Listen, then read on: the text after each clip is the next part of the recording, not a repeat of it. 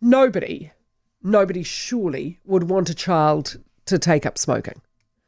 It's a ruinously expensive habit that is indisputably bad for your health. And the government has gone about protecting young people in a novel way by banning the sale of tobacco to anyone born after the 1st of January 2009. It's one of the measures towards a goal of a smoke free New Zealand, smoke free Aotearoa. The others being reducing the amount of nicotine that's allowed in smoked tobacco products and decreasing the number of retailers that sell tobacco. Now, the ACT Party, who had quite a good hit last night when David Seymour got under the Prime Minister's skin, but has released a tone deaf press release. Labour's smoking bill kills dairies. No. What's killing dairies, and in a few tragic cases, dairy owners, are criminals being allowed to operate seemingly at will. But ACT is right when they say this will drive up the trade of black market tobacco with high nicotine and may well drive those addicted to cigarettes to turn to crime to feed their habit. The gangs, says ACT, will be rubbing their hands with glee, a sentiment ASH Chair Professor Robert Beaglehole echoed.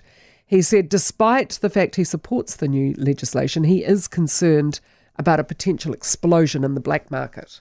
We know that the gangs uh, and criminal elements are well organised, can easily import uh, cigarettes make a huge profit. I am very worried about the potential explosion of illicit trade, black market, especially when the demand is there.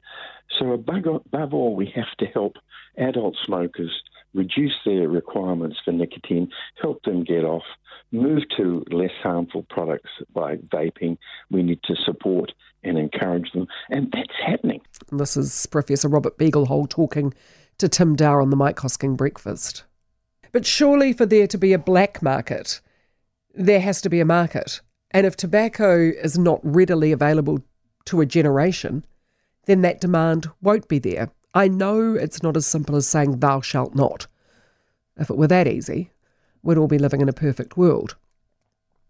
But surely, given that New Zealand's smoking rate is already so low, with around 8% of adults smoking daily, that's not a big number being smoke free by 2025 is one of the more achievable aspirations of this government, may well be the only one they ever do achieve.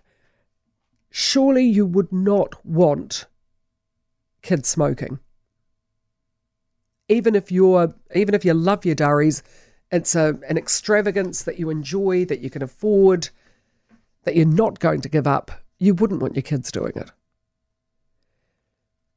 And although cigarettes are easy to transport, easy to hide, easy to become a currency on the black market,